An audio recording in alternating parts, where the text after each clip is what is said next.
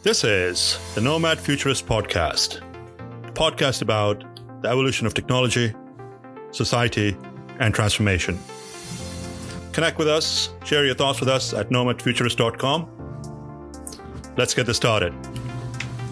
Here are Phil and Nabeel. Hello, hello, hello. Welcome to Nomad Futurist. This is your co-host Nabeel Mahmood from Kailua Kona, Hawaii. This is your co-host Phillip Koblence joining you today from the crossroads of the internet at 60 Hudson Street in New York City. And I'm Isabelle Paradis, president of Hot Telecom. I'm present day in the UK, north of London. But originally, I'm from a small town in Quebec, five hours north of Montreal, called Chicoutimi. Chicoutimi. All right. So Chicoutimi sounds you... good to me. But it's a word, actually. That means the end of the deep water. This is a big fjord coming in, and it's amazing. It's really pretty but it's really cold in the winter. So think twice if Wonderful. you want to go there in the winter. Wonderful. So do you live in the UK now permanently or are you still a Canadian? Yes, I'm still a Canadian, but I live in the UK permanently. Isabelle, thank you again for taking the time to join us today. We've been wanting to get you on board for a while. Last we saw you was at PTC in Hawaii. So could you share with our audience at a very high level what do you do? That's a very good question. Actually, I should say, what don't I do? because I feel like I'm doing a lot of things. But basically, I run this company called Hot Telecom. It's been in business for 20 years, and we do telecom strategic consulting, market research, but more and more marketing and content, fun, memorable content and events for the telecom operators in the international space. So we really focus, we niche in the wholesale and international space. So I work with all the big carriers, wholesalers, and the operators on the international side of their business. So you get to basically touch the data center and the IT space of the industry. Well, we cover the whole spectrum actually data centers, subsea, infrastructure, voice, messaging, the whole spectrum of services that have to do with em- enabling the international telecom world. Folks, this is really exciting. We've got one of the industry leaders on the podcast. Isabelle, how did you get started? Looking at your background on LinkedIn here, so you are an industrial engineer and then you got a degree in finance. Was anybody in your family involved in technology? How did you get exposed to technology? When I was very young, I wouldn't have thought I would have become an engineer because I was obsessed with ballet. And then I became a professional, well, not professional at that time, but high caliber figure skater from the age of five to 18. So during those years, I was skating five hours a day, six days a week for most of the year and going to school. But when I turned around 18, I had to decide was I going to keep skating or do something else with my life? And I think the skating part of my life was finished by then. I thought, will I be ever be the Olympic champion? The answer was no. So I thought, well, I think it's time to party and go to school full time. So I stopped skating and I focused on my studying and I became an engineer. However, as you say, was there anyone in my family that was tech orientated? My father was a doctor, my mother was a nurse, and they really wanted us to go into that profession, but I mean anything but a doctor or a nurse. And my two brothers were studying engineering. And I was in college and I didn't know what to do. I didn't know what I was going to become. And when my older brother said, Why don't you become an engineer? Because with that, you can do anything you want after. It opens the, any door that you want to open. If you want to be a lawyer after, you can be a lawyer. If you want to go into anything after, you'll have the best base possible in life. And my brother was not all often tr- correct, but in this case, he was definitely correct. It's the best thing he ever told me. And I thought, oh, yeah, makes sense. And I was in engineering. I just loved it. And I, it's the best thing I ever did. I think it's so interesting to find someone that went from figure skating, like really artistic kind of background and dance to engineering. And it doesn't seem like it's one of those fields that you can go to if you don't have like an engineering mind. I, I think most people don't just like pick up engineering, like, okay, I'm going to pick either liberal arts or fine arts or engineer. I guess I'll just do an engineer. You need to have some type of engineering type mind or mathematical mind or something. How did that transition go? How did you just pick up engineering? Well, because I really loved school. Some people are left brain, right brain. I'm probably both brain because I'm very creative and quirky, but I really like analyzing, solving problems. I have a very analytic structured mind. So that's a bit of a conundrum in my mind. that's probably why I'm so crazy. so I have the creative side, but I really like school and I really like solving problems. So I was right in my element in engineering school. I'm a girly girl, I think. So it proves that you can be a, a, woman. And I say that to many women that I talk to, the young women, they think, oh, how should I ask them? I'm not comfortable on stage. Should I wear a dress? I said, listen, be yourself. If you're a woman, you're a woman, you be yourself. That's the best self you can be. If you pretend you're someone else, it's not going to happen. You're going to fail. So it proves that you can be both very creative and womanly and engineering. My brain is very analytic and I love it. So I was very, very happy at engineering school, I must say. And how did you end up picking up industrial engineering over anything else? What you picked up versus what you're doing today, it's like totally on the opposite spectrum. So how did you end up picking up industrial engineering? Because the industrial engineering was probably the engineering that was also very close to administration. So managing, it was industrial engineering in some ways, the management of engineering and I also like this management part of the business. So it was a best of both worlds. I learned the technology, I learned how everything worked, and also I learned how to manage it. And it's how kind of what brought me to my MBA after. So it's kind of an evolution. I covered the technology part and the management part. And after my engineering school, I thought, am I ready to go to work? I was quite young. I thought, maybe not. And I always dreamt to do an MBA. Don't ask me why. Since very, very young, I was in, in, high school. I thought one day I'll do an MBA. Uh, and I had the choice to go to work after my engineering school or do an MBA. And normally you're supposed to go and work and have experience. But they gave special passes to two people from my school to do the MBA right away without working. And then I did the MBA right away because I thought if I don't do that now, I'll never go back. Once I start working, I'll never come back. So I did my MBA in finance because I thought I'm a bit weak on the financial side of my brain. I need to improve my knowledge around finance. So I did an MBA in finance and then I started working after that. And As I don't want to in... go back to university, by the way. I've done. I've done oh, you're done. You're, you're, you're done partying. So you were right. You were right that you would never have gone back. They're correct. All right. So that's for, for a young individual, that's still quite a lot to absorb. To figure out, okay, industrial engineering is my education or profession of choice. And then, of course, yeah, now I'm weak in finance. How did you get exposed to those elements of your life whereby those were the educational requirements that you wanted to pursue or I goals for that matter? Yes, I do believe in following your guts. And I just felt it was the right thing to do.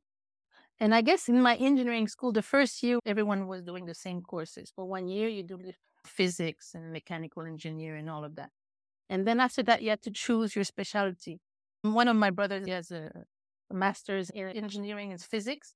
The other had a master's in mechanical engineering. And I thought, no, I think I like that, but also like the management part and the process part. So it's all about optimization of the engineering processes. And I thought that fitted me better. So maybe I'm an engineer, but maybe I'm probably an 80% engineer. I know, maybe I know I'm not parents, a full blown one. I know your parents wanted a doctor and nurse in the family. It sounds like they did just fine. I would have been the worst doctor or nurse. If the worst, I would have been so bad at that. I think uh, when you're a doctor or a nurse, it's a calling. It's almost like when God calls you. if you have to do that, that's what you need to do. If you don't do that, you'll be real unhappy and I didn't have that calling at all. I think what's what's interesting is you hear doctors and nurses sometimes talk about the human body and the way engineers, you know, talk about things where it's all just circuitry and I could never get past like the blood and the guts and stuff. But doctors are able to like separate themselves yes. to a certain extent from some of the gooey pieces of being a doctor. And they look at it as this bone is connected to that bone and this circuitry manages that circuitry and all that. So I don't actually think it's hugely divergent from engineer. You just have to be able to actually not be completely freaked out Correct. by all the gory elements of it, which freaks or, me out. Or the emotional. I think right. I wouldn't have been able to cope with the emotional. I, right. The gore you get used to, I think, like most things. Right. But more the emotional side, I don't know. I didn't have that in me. No, no question. So you graduate with what is arguably a, a spectacular couple of degrees, right? Engineering and then an MBA in business. And then what? What do you do next? Well, when I finished, it was right in the middle of the recession. It was in 1993. So it was quite difficult to find a job. So I looked for a few months and I was really struggling. But one of my friends that started at Teleglobe, which is now Tata, and she really liked it. And after Christmas, there was a job in the newspaper. In those days, you looked for jobs in the newspaper. in those days, you still had access to a newspaper. so I looked and I saw a job opening at Teleglobe, and I thought I'll put my CV in. And I did, and I had an interview, and they accepted me. And it was one of the best days of my life. I was so happy because I thought now I'm really starting the next phase of my life, and it's going to be amazing. And actually, it was. Teleglobe was one of the best time in my whole career. It was an amazing place. and, and that was in Quebec? Yes, in Montreal. So Teleglobe at that time was a monopoly, was just becoming a non-monopoly. And it had a really young new CEO, Charles Sirois.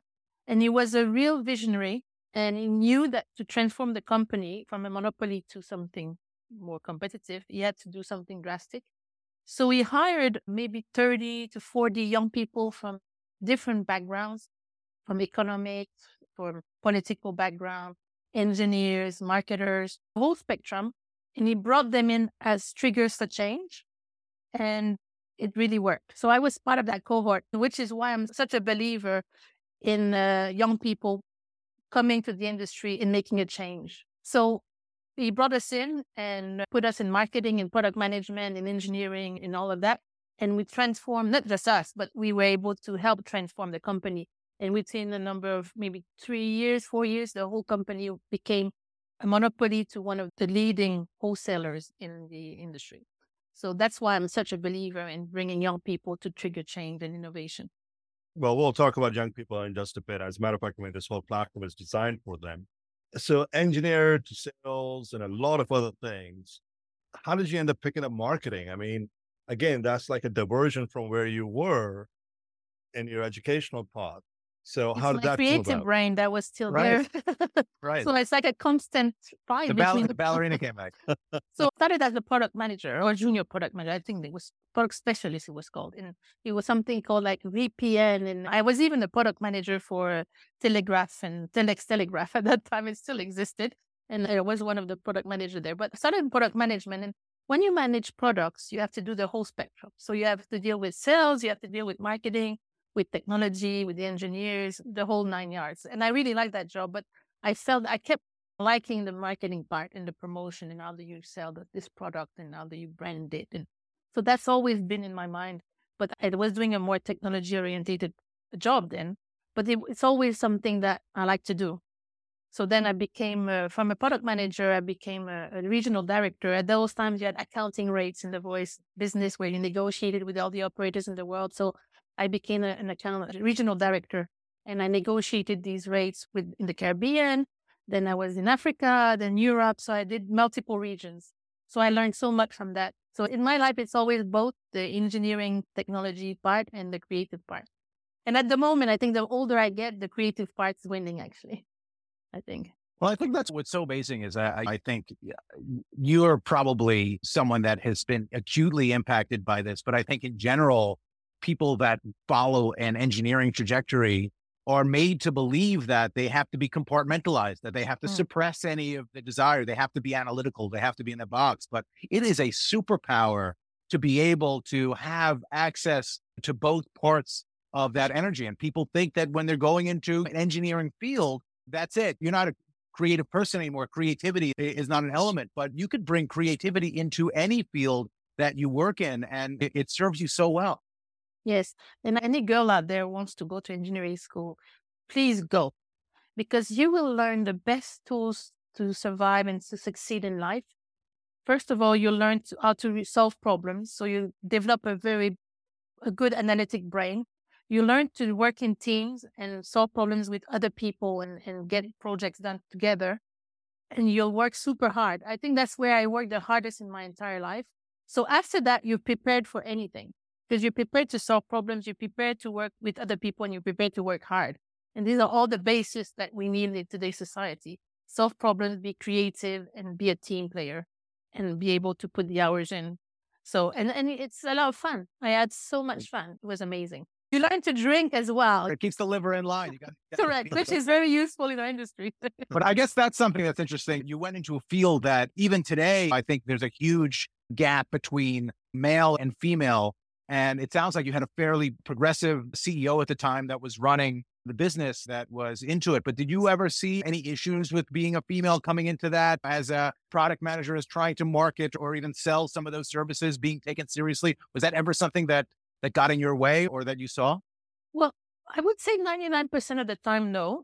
And also, it's always a question of perspective because I've been raised with two brothers. I went to engineering school, so I was used to being around guys and I was happy being around guys. I was comfortable. And I never really thought, maybe I had situations where because I was a woman, I didn't do get something, but maybe I didn't analyze it in that way. Maybe I thought I didn't get it because I wasn't good enough. I didn't automatically think it's because I'm a woman. And I often tell women, don't spend any time on this. If someone puts barriers in your way, find a way around it. Don't think, oh, why me? Why is that? Because I'm a woman, I'm persecuted. No. The thing is, there's a barrier. How am I going to spend your time thinking, how am I going to get done? So I think that's that's my perspective. First of all, I don't mind being around men, working with men because I've always been around men. But also, I don't spend any time. So often, I'm in a conference, and I remember once I was in a room and maybe with 250 people and a conference and stuff. But the person with me turned around and said, "Do you realize you're the only woman in the room?" And I looked, I didn't, I didn't even realize. And I thought, right. I don't care. Actually, it's good. Right. And I interviewed once. I did some interviews for a while at, at C-level women, to profile their view of the business. And it was at the time the CEO of Telia, she was a woman. And I used to ask them about business. And at the end, I was always asking them one question about being a woman in business. So I asked her, What do you think? What's the trick? And she said, Actually, being a woman in telecom is a plus because if you go on stage, you're the only woman on stage. You're in the room, you're the only woman in the room. You already differentiate. You're already different. And people will remember you from the start. Now, of course, you have to speak very intelligently and then be, prove that you have the content behind the, but use that to your benefit. Use that as an advantage. And after that, actually, it's a benefit. It's not a, a minus. Okay. I think it takes so much confidence. The way you speak is so confident, right? I think confidence is a huge boon, really, to anyone doing anything. To, to life is a confidence game. And do you think any of that confidence, do you think it came from the competitive elements of figure skating? You go back and you look at some of the things that you had to go through being competitive figure skating. You gloss over it because like, I was a figure skater and then I became a this. But the amount of effort you need to put, the amount of trust in yourself, the amount of trust in the process, and the amount of discipline, how much of those elements, maybe not specifically that you can point to, but now looking back, how much of that do you think impacted who you are and how you approached any of the things that you've done in your career? I think a huge, huge part.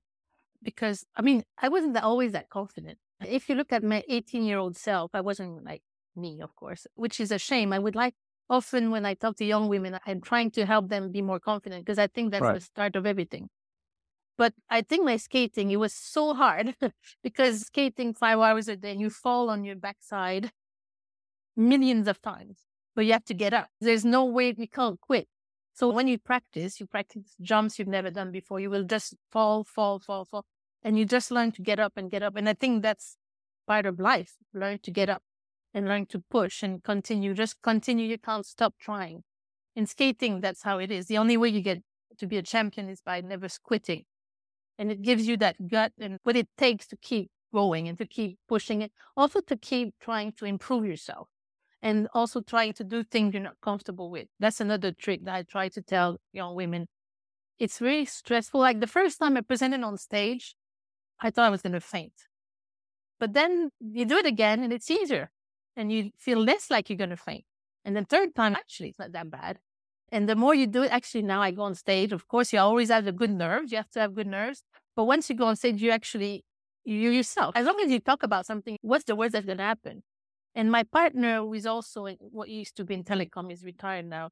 So he's a very good speaker. I said, I don't know. I won't be able to do this. And then he said, listen, sometimes you need to take a step back. What's the worst that can happen? Let's say you go on stage and you forget something to say. First of all, no one knows what you're going to say. So no one knows. And if you make a mistake, who cares? The people in the room, they don't care if you make a mistake. They want you to succeed. They want you to do a good presentation. So you make a joke out of it and you go on. And when I realized that, it changed my old perspective. I go on stage, I'm myself, number one, that's very important.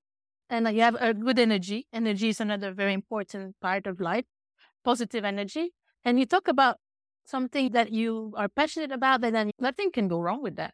So once you realize that, it really helps, of course, and make it sound simpler than it is.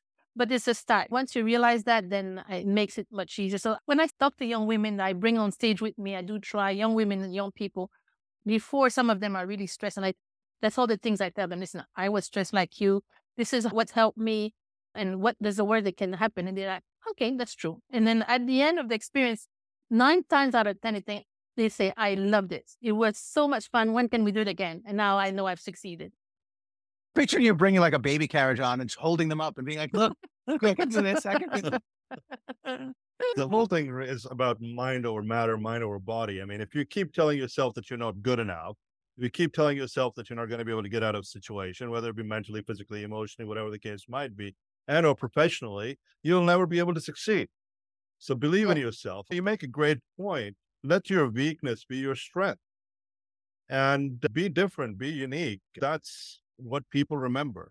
Um, and I, there's a but, saying I often talk about. I say, don't be afraid to be different. Be afraid of being the same as everyone else. Exactly. So I say that to my customers as well and to people. Why would we want to be all the same?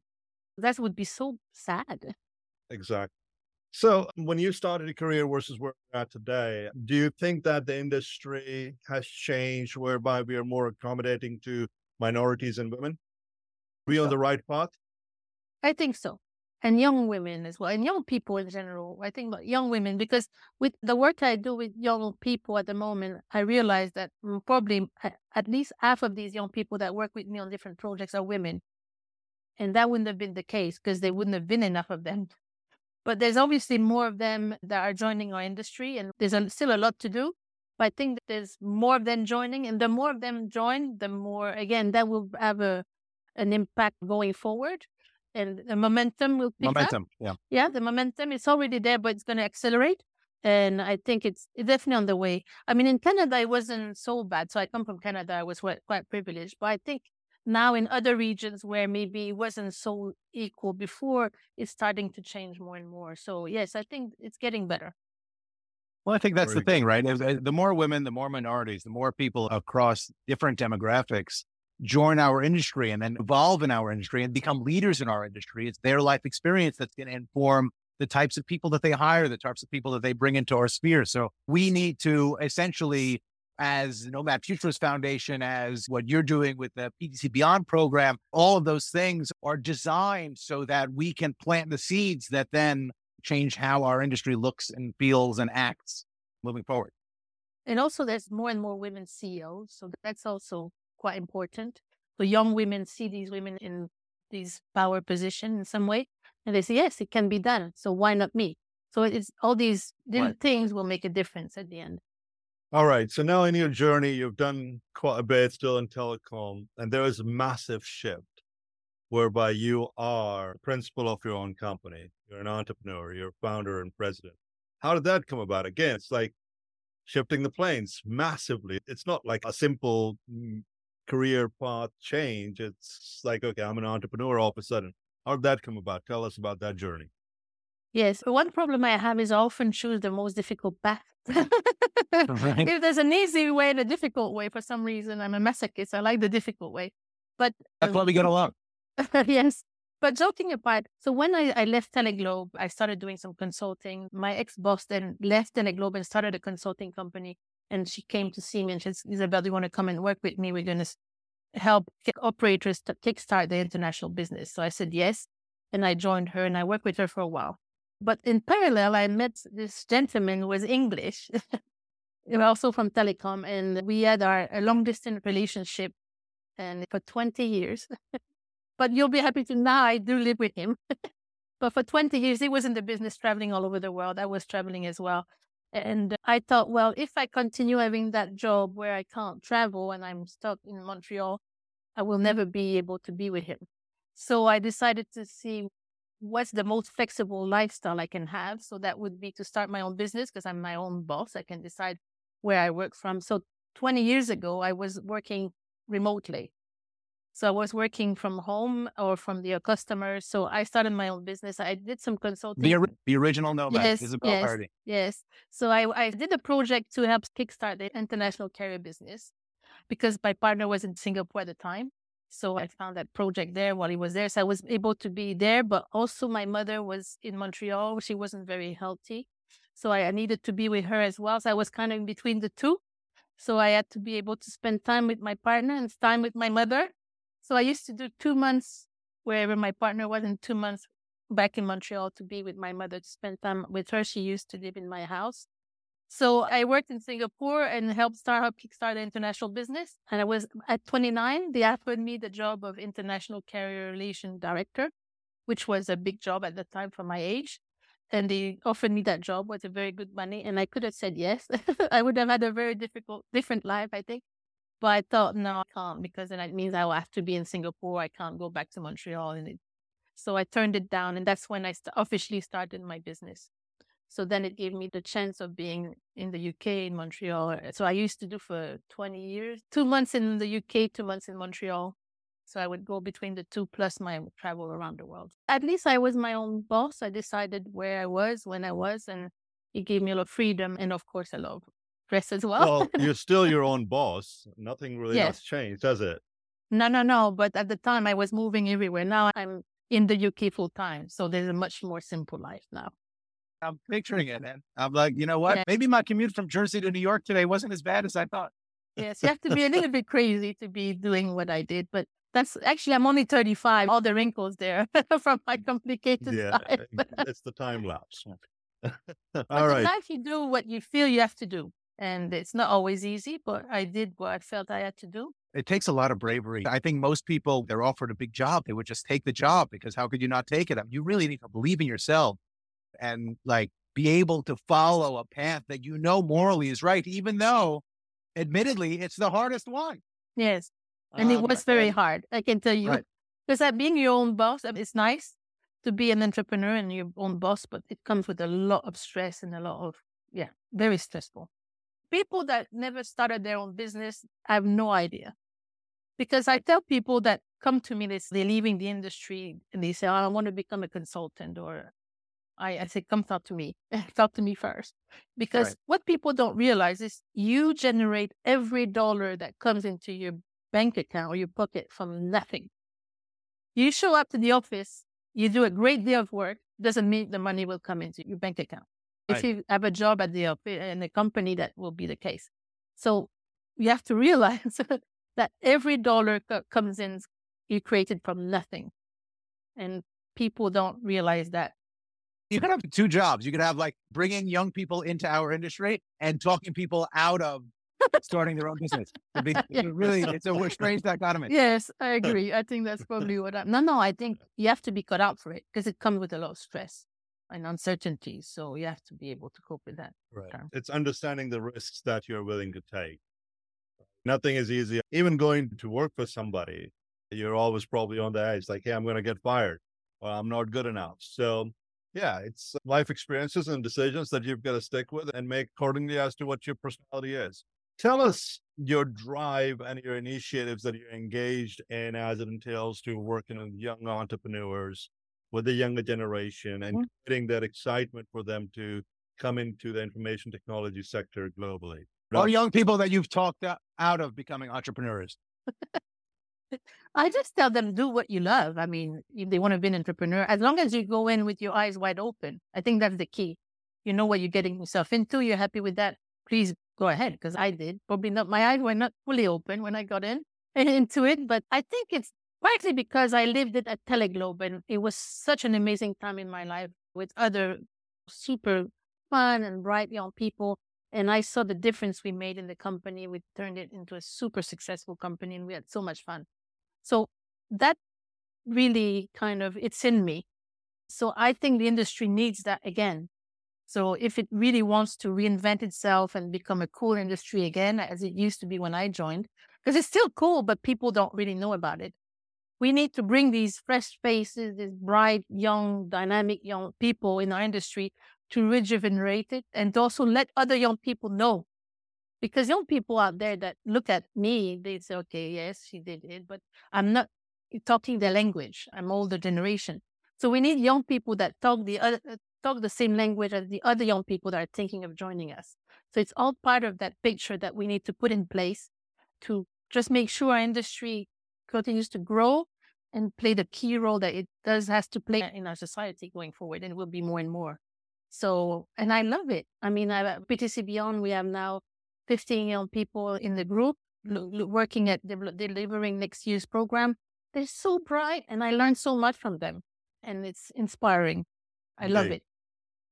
If you were to summarize your life thus far and or your career, what are a couple of major takeaways?